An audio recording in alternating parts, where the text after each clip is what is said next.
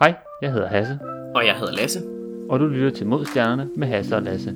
Det her podcast, hvor to rumnørder snakker om nyheder inden for rumfart, astronomi og alt derimellem. Så lad os, øh, hvad skal vi snakke om i dag? Jamen så jeg tænker, at vi kan lægge ud med en, øh, en lille sådan øh, exoplanet-nyhed. Jeg har nemlig læst en, øh, en sjov artikel. Uh, Yes. kom med det. Så øh, her, der er der et, øh, et hold europæiske forskere. De, øh, de sidder nede ved øh, ESO, European Southern Observatories. Og der, der har de så brugt øh, det store VLT, Very Large Telescope, til at, at kigge på vores nærmeste sådan, stjernesystem. Det er jo Proxima Centauri. Uh, ja, ja, det er jo, er det omkring fire lysår i øh, den sådan boldgade? Ja, ja 4 4,2 ja. eller sådan noget, tror jeg. Ja, det, det er jo altså et, et, et, et stenkast derfra i, I astronomiske enheder, ja. astronomiske I journalistenheder, så er det, hvad ved jeg, 4, 4 millioner milliarder motorveje. I don't know. Det er i hvert fald, øh, den ligger lige rundt om hjørnet, sådan i, øh, i det kosmiske perspektiv. Ja, Og der fandt man øh, med det selv samme øh, skal sige, instrument, de har brugt her, det der hedder Espresso, det er en, en spektrograf. Der, der har de så observeret på, øh, på Proxima Centauri, og øh, der har de så, øh, de, de var ligesom i gang med at observere Proxima Centauri B, som er dens, øh, dens planet, den har rundt om sig, øh, som man, man opdagede tilbage i 2020, der bekræftede man den ligesom. De var så i gang med at lave, lave nogle opfølgende observationer af den her, for ligesom at se, om de kunne finde ud af, hvad massen var. Og det så de så et, øh, et signal, som ligesom så lidt, lidt underligt ud, som ikke rigtig passede med perioden af Proxima B her. Øh, og det har man så fulgt Okay. op på nu her, og, og det viser sig simpelthen, at det er så, øh, det er så en, en, en tredje planet. De har i undertiden ligesom fundet en, en nummer to, øh, som sådan i mellemtiden. Øh, så det her det er så den, den tredje, man ligesom har, har spottet. okay, så ja, vores øh, nærmeste øh, nabo øh, har lige pludselig fået, øh, hvad man sige, lidt flere børn omkring sig. Der... Det, øh, det kan man roligt sige. Så, øh, så den første Proxima B, den er, den er sådan cirka på størrelse med jorden. Den vejer 1,2 gange jorden øh, sådan i vægt. Og så, øh, så er den ret tæt på sin stjerne. Man skal lige huske på, Proxima B her, øh, undskyld, Proxima Centauri, er en, øh, det er en ret lille stjerne. Det er en, øh, det er en M-dværg, meget rød, øh, lille bitte stjerne. Og, øh, og det vil så sige, at selvom den er tæt på, så, så er den altså i det, der hedder den, den habitable zone, hvilket jo, altså igen i, i sådan populærvidenskab eller journalistsprog, så, øh, så er det der, hvor livet kan eksistere. Øh, mere sådan teknisk, så er det jo egentlig bare der, hvor vand det kan være i flydende form. Hvis man sådan måler på, ja, det hedder øh, equilibrium temperature, så altså sådan ligevægtstemperatur. Det betyder ikke, at overfladen nødvendigvis er sådan udholdelig i gåseøjne, men, øh, men altså i hvert fald, at der, der er mulighed for vand. ja. Så selvom den er der, så øh, de her M-døre, de er sådan lidt, øh, de er lidt hissige. Ja, det er det, at se- selvom de er de her ja, små stjerner, siger vi det er jo stadigvæk altså, kæmpe store objekter i, i universet, men i forhold til almindelige stjerner, som man sige, solen, så er de relativt små. Og det, øh, ja, de har altså nogle gange nogle sådan nogle, ja, flares, altså sådan nogle udbrud nærmest på, øh, på, deres, øh, på deres overflade, og især nu, hvor så de her planeter er tættere på, fordi det er en mindre stjerne, så selvom man tænker, ah, der må være dejligt behageligt i the habitable zone, så de her flares kan altså godt være hmm, lidt, øh, lidt skidt, og sætter meget stråling og, og ja, forskellige partikler ud. Så. Ja, ikke, øh, ikke det fedeste for, øh, for potentielt liv på planeten, hvis det nu skulle, skulle eksistere. Men, øh, men den nye her, Proxima Centauri D, den er så noget mindre, cirka dobbelt så tung som Mars, så sådan, altså en fjerdedel af jorden øh, i masse. Og, og så har den omløbstid på cirka 5,2 dage.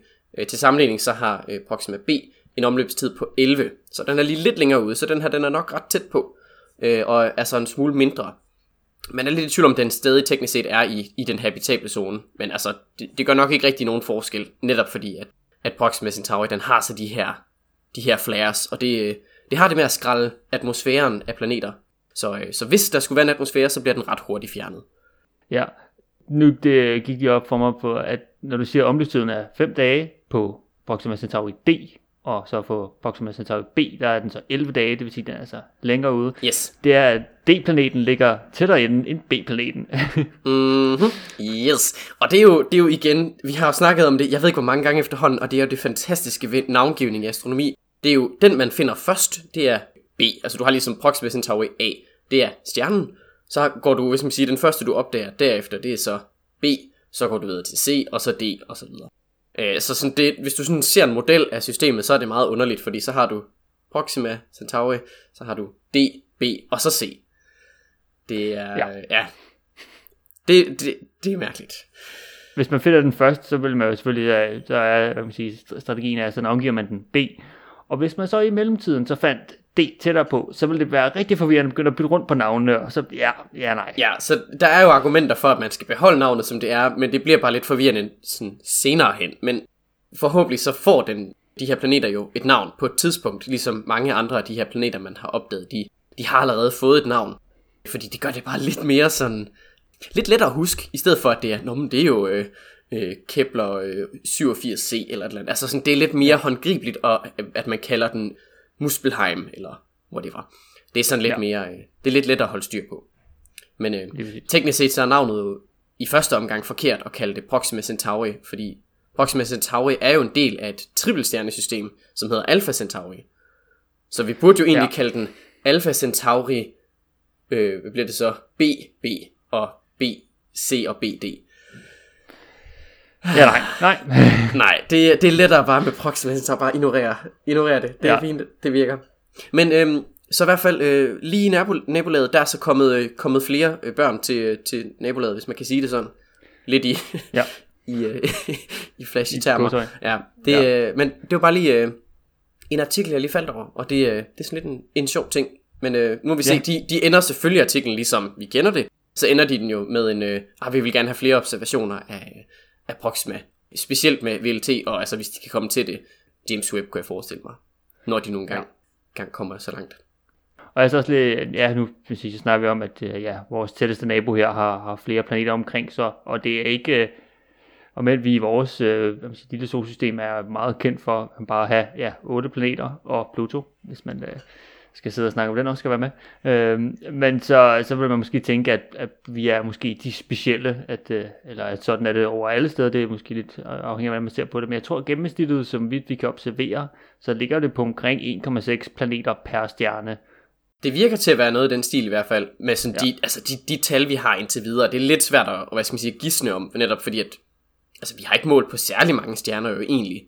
Men altså, det virker til, at, det, at vi, øh, vi er ude i næsten hver eneste stjerne har planeter. Øh, det er nok kun ja. de allerstørste, eller de allermindste, som ikke har. I hvert fald, det, øh, der er blevet fundet flere, og vi bliver bare ved. Det, I øvrigt, bare lige fun fact omkring lige præcis den her. Det er faktisk den, den mindste planet, man har fundet med det, der hedder radialhastighedsmetoden. Okay, så, vildt nok. Ja, det er, det er rimelig imponerende. Det er selvfølgelig også et, et objekt, der ligger meget tæt på, så, så det er ligesom derfor, at man så har kunne, kunne se så lille en planet. Jo længere væk du kommer, jo sværere bliver det at detektere det her signal her. Ja, fordi uh, ideen med radialhastighed, det er jo, at, at øh, uh, sige, når planeten kredser rundt om stjernen, så trækker de lidt i hinanden, fordi de kredser om det er et fælles masse midtpunkt. Og det er rigtig meget nemmere, hvis du er en kæmpe stor planet og er meget tæt på, som de her hot Jupiters, så kan du nemt se, fordi de trækker rigtig meget stjernen. Men hvis du så mm, tilsvarende har en meget lille stjerne og en lille planet, men den er meget tæt på, så begynder man at kunne, kunne, man sige, kunne se de her radiale ændringer. Og så ja, den, den mindste er, jeg du siger, at det er omkring en kvart jord. Det er, det er vildt. Ja, og det, det er jo også derfor, man netop fandt Proxima B først, fordi den vejer ja, cirka lige så meget som jorden, og er ret tæt på sin stjerne, der er ret lille. Øh, og også ja. derfor, man netop kun så det her som en, en lille ændring i det, det store signal. Øh, faktisk så, så er vi nede i, at stjernen den flytter sig. Nu skal jeg lige se, om jeg lige har fået tallet rigtigt her. Vi er nede i, øh, jeg tror det er omkring 40 cm per sekund, den sådan flytter sig. Øh, wow. Så det skal, man, det skal man måle på, på en afstand af, af 4,2 lysår. Det er jo så været øh, 36 øh, milliarder, nej, 36.000 milliarder kilometer. På den afstand, der skal du lige måle, at der er noget, der ændrer sig med 40 cm i sekundet. Det er, ja, det, er... det er pænt præcist, man skal måle her. Så øh, det, er, det er lidt en, en, en attest til, hvor, hvor godt det her teleskop det er, og hvor god Espresso ligesom er som spektrograf. Det er så øh, ja. Peak performance af en spektrograf. Espresso er super nice. Det er, altså, den er, det er noget af det bedste. Både drikken, men også spektrografen. ja. Ej, det er godt. Det er vi glade til. Forhåbentlig, at der kommer jer flere planeter, og, og vi får lære mere omkring men jeg tænker måske, at vi kan hoppe øh, lidt tilbage til, til vores egen lille jord her i vores eget lille solsystem, fordi øh, lidt som en, ja, en ting, vi har snakket meget omkring, det er jo ISS og, og hvordan øh, folk kommer til og fra og sådan noget, men der er jo også desværre, øh, som vi også har snakket lidt omkring, enden på ISS. Altså, den kan desværre ikke blive der for evigt. Øv, øv, øv. Hvad, er de, hvad har de fundet ud af nu her? Ja, men i, altså, der har jo hele tiden været, der kommer tit sådan nogle med efter sådan en, en men hvis mellemrum, så bliver der sådan nogle opdateringer eller høringer på, om især USA skal støtte øh, ISS med mere funding. Det er jo, der skal jo penge til for, for det hele til at løbe rundt, og det bliver opdateret ja, sådan en gang 5-6 år, afhængig af, hvordan det lige passer. Og nu ser det så ud til, at man efter, ja, det kom jo tilbage her i 2021, så sagde man, at man vil fortsætte funding ind til 2030, øh, så ja, de næste i hvert fald 8 år. Og nu virker det til, at derefter så bliver det ikke øh, til mere. Øh, Rusland planlægger allerede at trække sig ud fra omkring 4-25, så ja, hen for de næste 3-4 år. Og så, ja, så, så ligner det til, at, at ISS ikke skal være her mere, så bliver det mere, at ISS skal ned fra øh, ja, de her små 400 km højde, og ned i ja, Stillehavet. Det er ligesom alle de andre tidligere rumstationer, Skylab, Mir, Salyut. Så skal de ned igennem atmosfæren, og så skal de sådan, man sige, brændt op så meget de nu kan. Der er selvfølgelig nogle meget store dele af ISS, der er lidt svært at brænde op, og så det styrer de simpelthen bare ned i havet, hvor der ikke er nogen mennesker, eller nogen, der lige bliver ramt af det. Det er altså også noget tid at have været i rummet ellers. Altså fra, hvornår var de startet i 98 eller sådan noget? Ja, og så, ja, også delen af lige kommer op her igennem nullerne, ja. Det er altså også øh, noget tid i rummet, vil jeg sige. Men altså, det, øh, det er jo fair nok. Men der er heldigvis snak om at bygge nye og, og andre større og så videre. Så, øh, så altså, det er vel ok, at der er nogen, der tager en anden station, der ligesom tager over. Ja, lige præcis. Men ja, det med at, det med at få den ned igen, det er jo lidt... Øh, det gør man nok ikke bare på én gang, tænker jeg. Det er en lille smule fjollet. Det er vel sådan noget med, at man... Altså, de, den er jo i forvejen i moduler. Er det så bare et af gangen, man sådan dropper eller hvad? Det, det bliver nok noget lignende, ja. Fordi hvis du bare sendte hele stationen ned, sætte en raket på, skubbede den øh, den rigtige vej, og så begynder at komme ned øh, i, i lavere og lavere kredsløb, så vil jo, altså solpanelerne, de er så, hvad man sige, øh, ikke stærke i strukturel øh, snak, at de vil simpelthen bare begynde at brække af på grund af vindmodstanden, de vil opleve, når de kommer ned igennem. Ja, jeg tænker, dem og radiatorerne og antenner og sådan noget, det bare siger, fui, så ryger de af. Altså, ja. De hænger ikke særlig godt fast. Så. Ej, ikke, ikke når vi rammer vindmodstanden med, øh, hvad ved jeg, et par tusind kilometer i timen. Ja, par tusind, det kan da ikke rigtig gøre det. det hvad er det, 27.500 eller sådan noget? Ja, kilometer i timen, ja. så det, øh, det, det går stærkt, hvis de først rammer noget reelt vindmodstand. Det, øh. Lige præcis. Altså, de, vil, de knækker simpelthen af, og så har du ikke styr på, hvor de her brænder op, og det er nogle ret store paneler, og man kan prøve på, at de brænder op, men man har ikke lyst til, at de sådan falder ukontrolleret ned i, gennem atmosfæren. Helst ikke, nej. Det, det vil være lidt, lidt trist. Så ideen er, ja, det bliver nok, ja, der er ikke en decideret plan, men man kunne forudse, at det nok bliver ja, moduler, man simpelthen tager af med en, nok med en form for øh, booster, raket, et eller andet, der kan lige tage dem af, mm. og så sende den øh, langt ned, og så sørge for, at de kommer rigtigt ned igennem. Og det kommer jo så nok til at koste jer ja, en, en del moduler øh, og en del raketter, som skal op, tage et stykke af, og så skal det brænde op. Det, ja, det bliver nok lidt dyrt, men det er, det er bedre, end hvis det bliver ukontrolleret og spredt ud over folk, og der er nogen, der får noget i hovedet. Ja, jeg tænker, det kan hurtigt blive, øh, blive noget dyrere, end, end det vil være at få det ned kontrolleret i hvert fald. Det, øh, hvis der er en eller anden, der får det i hovedet, og der så lige er sagsanlæg på halsen eller andet, puha, det er uh, no thanks. Det, uh, ja. ja. Så ja, men det, det, er jo også det, altså ISS, som vi nogle gange snakker om, er jo ved at blive ja, gamle dage, der er efterhånden mere og mere øh, tid, der bliver afsat til bare at holde den ved lige, end at bruge den som forskningsstation, og når man så begynder at se frem mod, ja, slutningen af 20'erne her, så kunne man godt forestille sig, at der bliver stadigvæk mere og mere ja, vedligeholdelse end altså øh, faktisk lavet forskning.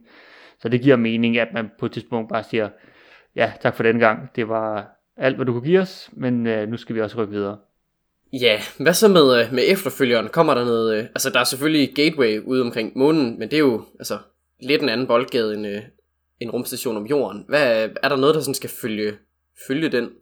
Ja, men det er der jo, fordi uh, NASA er allerede gået i gang med at finde ja, kommersielle partnere. Det virker til at være strategien. De går nu her, ligesom vi ser med SpaceX og andre raketfirmaer, der leverer op til ISS.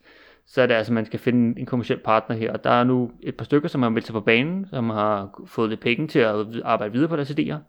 Den første, det er Orbital Reef, altså den sådan, hvad ved jeg, kredsløbende rev. Mm-hmm. Det, det, yeah, som man kender fra. Ja, det er Blue Origin og Sierra Space, øh, to velkendte rumfirmaer. Øhm, så er der øh, Axiom Station, som er Axiom Space, der øh, skal stå øh, for den. Og så er der Starlab, som er en øh, samarbejde mellem Nanoracks, Voyager Space og Lockheed Martin. Alle sammen, ja, tre øh, velkendte rumfirmaer. Nu skal lige, Axiom, de har allerede været i gang med at sætte et modul på ISS, ikke? Eller er, de, er det kun, at de har udviklet et modul, der skal derop? De er det udviklet, det kommer, øh, jeg tror det er inden for, de siger inden 2024 vil de gerne have det op. Det er sådan, det er lidt svært lige at sætte en præcis dato på, men det er i hvert fald det, de, de regner med at have, ja, en, øh, et, et modul op, som skal kobles på den amerikanske del af ISS. Alright. Og ideen med ja, Axiom øh, Station her er jo så, vi starter på ISS øh, som et modul, så kommer der flere moduler på, og så på et tidspunkt, så bliver den så koblet fra ISS som en selvstændig station. Så det er lidt ligesom, ja, vi skal lige bruge et lille, lille øh, start, og så kommer vi selv af derfra. Og det, øh, ja, så bliver det sådan en lille mini-station. Det bliver ikke på samme størrelse som ISS. Øh, ISS kan jo have, ja, på en, på en god dag, når alle er ombord, så er der jo de her små 12-14 mennesker ombord, så er der altså også fyldt godt op, men de her stationer bliver altså mere 10 personer og under. Ja, okay, så det, de er mindre, men så kan man sige, hvis der så er flere af dem, så er det jo godt det samme. Ja, lige præcis. Mhm. Og ja, den første der Orbital Reef, det bliver, ja, skal være startet ud som en selvstændig station, øh, modsat Axiom Space her.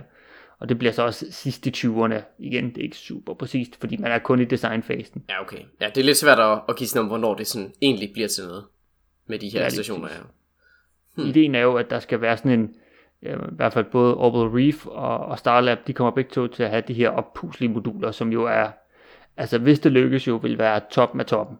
Er det rimelig smart ikke at skulle, skal man sige, have den der store stålkonstruktion med, hvor du ligesom, altså hvis man nu forestiller sig en, øh, en stor metaldåse eller et eller andet, det er jo lidt det, du sådan kan, kan være inde i. Hvis du i stedet for kan have samme størrelse, men så et modul, du så kan puste op, så har du betydeligt mere plads. Og det, øh, så sparer du en hel masse materiale og, og vægt jo i høj grad. Det er jo øh, Ja, helt vildt smart. ja, og det, er ja, det er det, så kan du på, man sige, på en opsendelse måske har fået sendt op, hvad du skulle, måske skulle bruge to eller tre på, hvis du havde lavet det i en, i en mere sådan klassisk øh, stil. Øhm, Så ja, det bliver, det bliver altså meget spændende. Og så til sidst, ja, Starlab, som vi nævnte her, fra Nanoracks, Voyager Space og Lockheed Martin, også med puslede moduler. Øh, Men så ja, i hvert fald være klar i, i 2027, altså her, ja, mod slutningen af alle, af alle de her stationer skal være klar her. i- Ja, til at det tager over og være ja, kommersielt, og det er jo også en del af det, så udover at man kan sige, NASA køber sig ind med astronauter øh, og har øh, forskning ombord, så vil det også åbne op for andre muligheder øh, for, at ja, private firmaer kan komme op og have forskning ombord. Ja, okay. Er der noget om sådan rumturisme også, eller er det, øh, er det noget, de sådan ikke er så store i lige nu? Der er nogle af firmaerne, der virker som sådan mere åbne til ideen. Jeg skulle lige Blue, Blue Origin for eksempel, de er rimelig, øh, de, de plejer at være lidt... Øh, de, de har i hvert fald solgt af deres øh, billetter til, til de her suborbital flights før. Så altså, Lige præcis. det kunne det tænkes. Og med deres øh, ja, New, uh, New Glenn, som uh, bliver en, en relativt stor raket, så vil man kunne uh, komme op til og fra Orbital Reef. Og ja, så om det bliver sådan decideret, hvor du kan komme op og få en uge på hotel i rummet, det bliver det nok ikke. Men uh, du vil nok i hvert fald kunne betale fra at komme derop. Ja. Fra en stor raket for at få en, øh, en rumstation ud i rummet, eller ned for rummet, for den sags skyld. Så, så kan vi lige hoppe over til en, øh, en lidt mindre raket, nemlig øh, Astras Rocket 3,3. De havde nemlig en opsendelse her fra Florida. Uh. Ja, det, øh, jeg hørte godt, det, de, skulle, det jo de er ellers normalt fra Alaska af. Ja, lige præcis. Men den her gang, der skulle de altså op fra Cape Canaveral, og det, øh, ja, det gik ikke så godt. Åh, nej. Ja, så her den, den 10. Der, der skulle de have sendt, øh, sendt den her raket afsted. Den var i forvejen udskudt et, øh, et par dage. Der var noget dårligt vejr og sådan nogle tekniske problemer, men den 10. Der, der kom den altså afsted. Den har fire små, eller havde fire små satellitter med ombord fra forskellige amerikanske universiteter. Men da den så havde sit øh, main engine cutoff, MECO, så så man ligesom, at det, sådan det øvre stadie, den blev koblet fra. Og så øh, relativt hurtigt efter, så begynder den bare sådan at snurre rundt. Der er kamerafeed fra, øh, fra selve raketten, det der øvre stadie. Og det ser pænt syret ud. Det er sådan, så ser man jorden, så ser man ikke jorden, så ser man jorden, så ser man ikke jorden. Den er altså bare spundet rundt helt vildt hurtigt. Åh oh, nej. Ja, øh, og det, øh, altså, det ligner virkelig noget, jeg har lavet øh, utallige gange i Kerbal Space Program. Altså, det er, og det er ikke en god ting, når det sker. Altså, det er virkelig så, så man bare tænker, nej, nej, nej, nej, nej, hvad har jeg gjort galt? Og de ved desværre ikke, hvad der, er- hvad der er øh, sådan gået galt i det her, det her scenarie her, men de er altså gået tabt, de her satellitter, der er ombord. Øj. Ja, det, øh, den nåede ikke i kredsløb, så den nok bare altså, op over og ud i rummet, og så er den så crashet ned igen. Ja, så desværre ikke en, øh, ikke en succes. Det kommer efter deres, de havde ellers en succesfuld opsendelse sidste år, hvor de jo nåede øh, i kredsløb, hvor de så, der var de flået afsted fra Alaska. Ja. der var det jo gået godt. Der havde de noget, noget kredsløb, og de havde en, en, en dummy sådan, vægt med, til ligesom at, at simulere, at der var noget ombord. Øh, så det er ikke, at de ikke lige havde regnet med, at der var vægt og sådan noget. Øh, den del fungerede ja. fint. Så det er nok et eller andet andet. Det kan have været en øh, konstruktionsfejl ved, ved selve motoren, eller et eller andet. Det, det er svært at sige, men de er ved at undersøge det nu her. Men øh, det er så lidt okay. trist, når de det lige lykkes dem at komme ud i rummet og i kredsløb. Og så deres første sådan kommercielle flyvning, der, der går det galt. Det er altså lidt, øh, lidt bittert. Ja, det er lidt noget hø. Men ja, det er jo også raketvidenskab, så det er måske lidt svært nogle gange. True. Men øhm, man kan håbe på, at øh, de rejser sig fra, øh, fra støvet og, øh, og klarer det bedre næste gang. Men øh, lige den her gang, der gik den altså ikke. Det, det er jo en, øh, en ret lille raket, så altså fire øh, af de her satellitter, det, det er CubeSats, altså små satellitter, vi er, sådan, øh, vi, vi er ikke ude i, i synderlig meget. Øh, men der var en hel masse forskellige eksperimenter med i de her fire satellitter her.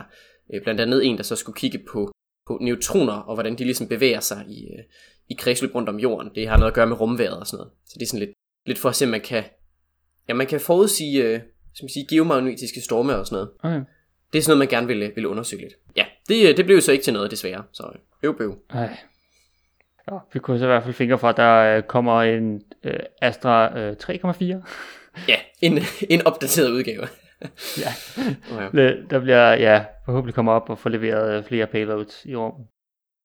Men øh, fra en øh, lille raket til en endnu mindre raket, nu øh, vi går helt ned, så, øh, så kan vi øh, ja, lige komme ud med en endnu nyhed fra, fra NASA af.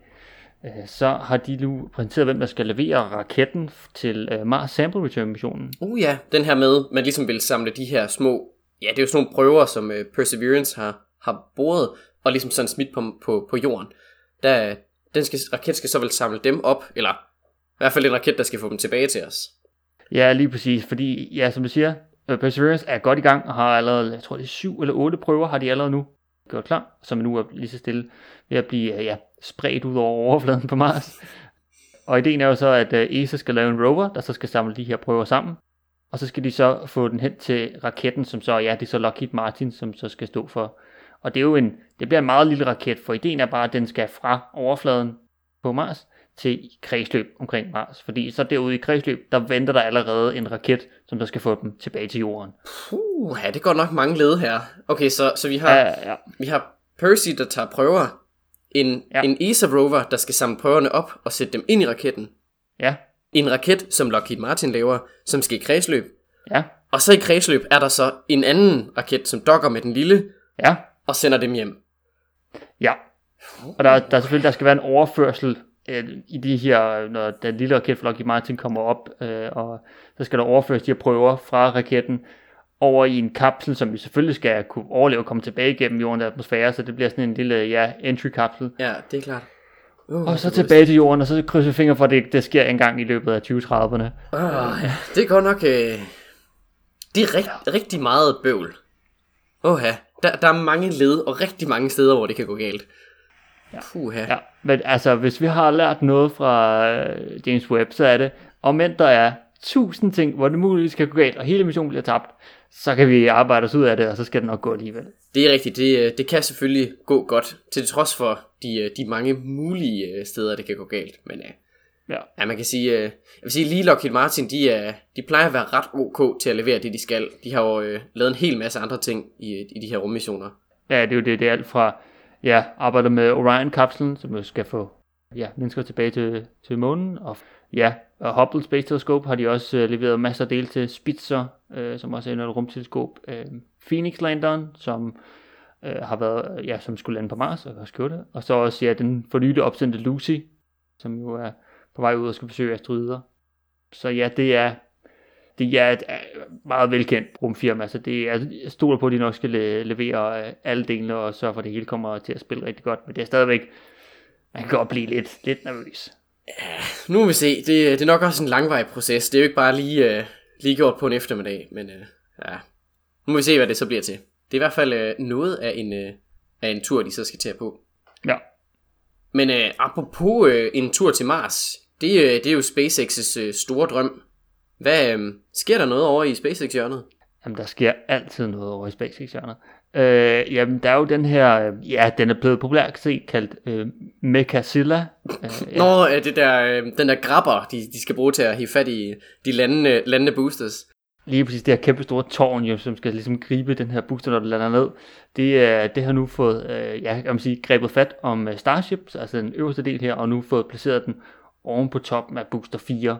Øh, det, det sker så her, hvor ja, det har været, øh, det sker nok nærmest nu, nu skal jeg lige se, ja, øh, næsten tæt på, øh, det jeg tror det har været for et par timer siden, så har der været en SpaceX præsentation omkring, øh, hvad man siger, hvor de er lige nu, og hvor de, øh, hvad man siger, hvor de skal hen af. Det er stadigvæk øh, ja, hot off the press, men øh, ideen er, at der i hvert fald har præsenteret nye øh, motorer, de her Raptor 2, som har været lidt, hvad man siger, undervejs og udvikling, øh, og det øh, ser ud til, at de er endnu mere effektive end Raptor 1 selvfølgelig. Jeg så lige en, øh, en static fire af dem, og de, øh, de leverer, var det øh, 30-40% mere end, øh, end de tidligere. Sådan i, ja, i, i ja, tryk, sådan force, de, de ligesom skubber med. Det, ja. det ser pænt sejt ud. Vanvittigt godt. Ja, det er rimelig cool. Så ja, det er lige indtil videre, så begynder det lige så stille at, og, og arbejde sig op mod den her ja, første orbital launch, som er, altså, hvor ja, SN20 skal sammen med Booster 4 flyve en lille tur rundt om jorden. Boosteren skal selvfølgelig ned, og ja, det bliver nok ikke helt lande perfekt igen, men man vil prøve så godt man kan, øh, fordi det er at skulle lande, hvad ved jeg, rundtårn gang to øh, på jorden. Ja, stort set. Det, øh, ja. det vil jeg ellers gerne se, nogen der lige øh, landede rundetårn midt inde i København. Det kunne være meget, meget fedt. Bare lige plup. Ja. Og det kunne være meget sjovt. Ja, det, øh, det kan være ja. deres næste opgave, det er at få rundetårn i kredsløb og så lande den igen. Yes, og, og gribe den. Ja, ja jeg skulle lige, der, der skal være en stor grabber, der ligesom kan, kan hive fat i den og, og stille den ned igen. ja. Men øh, apropos SpaceX, nu vi alligevel øh, er her over hjørnet, så, øh, så kan jeg lige byde ind med øh, en lille nyhed omkring deres Starlink-konstellation, hvis man kan kalde det det. Ja, der var en opsendelse her for nylig. Ja, de, de har selvfølgelig opsendelser hele tiden. Præcis, og de havde det her mål med ugenlige opsendelser. Øh, og sidste uges opsendelse, det var sådan den 3. februar, øh, det gik egentlig rigtig fint. Der blev sendt 49, tror jeg, af de her satellitter afsted, ja. øh, og det gik fint i, i kredsløb. Når man sender de her Starlink-satellitter øh, i kredsløb, så er det ret lavt kredsløb. Vi er sådan noget jeg tror det er omkring 300 km eller sådan noget. Øh, så sådan, det er ret low Earth orbit, hvis man kan sige det sådan. Og det er egentlig fint nok, at man begyndte at få, øh, få data fra dem og sådan noget. De skulle ligesom, når de så har været der et stykke tid, når man ligesom er sikker på, at de virker, så får man dem boostet op i et, i et lidt større, øh, lidt højere kredsløb. De har små motorer på selv, så de kan lige justere sig lidt op, så de ikke falder ned med det samme. Desværre så øh, havde solen et lille udbrud, øh, og det resulterede sig i en geomagnetisk storm her på jorden, og det, øh, det er ikke så godt. Nej. Det, det får nemlig atmosfæren til at puffe sådan lidt op, så den bliver så større. Det vil sige, at øh, jeg ved ikke, man kan sige det som, at øh, rummet bliver mindre. Jeg ved ikke, man kan kalde det det. hvordan man... Øh, jeg, kan, jeg, ja, hvordan, jeg kan godt se, hvor det kommer fra. ja. Men ja, der, der er ved, mere, mere middelmodstand. Der kommer nemlig til at være mere øh, middelmodstand her, og det, det har så gjort, at mange af de her satellitter, de er så styrtet ned. Øh, så jeg tror, det er omkring 40 indtil videre, man, man har bekræftet at styrtet ned, og de, de sidste ni, de kommer nok her i løbet af, af de næste par dage. Så, øh, så det var altså, øh, det er lidt noget hø, kan man sige. Uh, ja, det, er, det er lidt træls, som man vil sige. Ja, det, ja. Så, øh, så de, øh, ja, det var jo lidt spild af, af penge. Men det, man kan ikke aldrig rigtig vide med, med solen, om den lige har et udbrud, og, og hvad der lige sker. Det kan man ikke rigtig, øh, ikke rigtig sådan, spå om. Ja. Det var faktisk en af de ting, som, som en af de her satellitter, som skulle være sendt afsted med Astra, som vi snakkede om lige før, den, den skulle have sendt et, en satellit afsted, som så skulle have, have mål på, på neutroner, hvordan de bevæger sig omkring jorden. Og med sådan nogle målinger kan man netop sige lidt om, hvordan øh, atmosfæren den ligesom opfører sig i de her geomagnetiske storme her. Så det havde måske været fedt at, øh, at have, men øh, øv bøv. Men altså man kan sige, øh, om noget så er det jo en positiv ting for, øh, for folk, som ikke kan lide Starlink-konstellationen med det her, ja vi har snakket om det en del med de her, det her rumskrot og Kessler-syndrom og sådan noget, med at øh, jo mere vi sender ud i rummet, jo større risiko er der så for, at vi, vi fanger os selv i et eller andet, en eller anden nederen situation, hvor vi simpelthen kan komme ud igen. Ja. Ja, lidt trist, at man har sendt en raket øh, afsted med en masse satellitter, som så alle sammen bare falder ned igen. Det er lidt, øh, det er lidt kedeligt. Ja, det har ikke været øh, en super god uge for at sende ting i rummet. Nej, ikke just. Det er øh, lidt noget hø, men altså, ja ja, det er op på hesten igen, og så, øh, der kommer jo en opsendelse i den her uge også, så altså, ja ja. ja, ja. Men øh, jeg tror, inden vi lige øh, slutter af for i dag, så tror jeg måske også, det øh, ja, lige, lige sige, at der kommer nok til at være en lille pause øh, her i øh, podcasten på cirka en to ugers tid, fordi øh, jeg tager på ferie. Oh yes, første gang i lang tid, ikke? Jo, sådan noget fire år eller sådan noget. Uh, afsted. Øh, så nu, øh, ja, nu tager jeg lige på en rigtig ferie, øh, og men det så, ja, øh, ferie, ferie, jeg skal faktisk øh, også øh, ned til Fransk Gerner øh, og se, øh, ja, vi kommer forbi øh, Europe Spaceport dernede, hvor de sender raketter op fra, fra ISA's side af, så det er jo, det bliver også en oplevelse. Men øh, ja, jeg kommer også lige til at tage, tage lidt på ferie her, så der kommer til at være en lille pause, og Lasse kommer til at hygge sig lidt øh, uden mig. øh, men så vender vi stærkt tilbage med en masse nyheder. Lige præcis. Men ja, tusind tak fordi I lyttede med i denne uge. Hvis du har ris, ros, ting vi skal snakke om, gode spørgsmål, raketter der falder ned fra himlen, fordi de aldrig kommer op, så kan du sende os en mail på modstjernerne du kan selvfølgelig også slide into our DM's ind på Instagram, hvor du selvfølgelig også kan følge os. Og ellers så kan du selvfølgelig følge podcasten på din yndlings podcast tjeneste. Vi snakkes ved næste gang.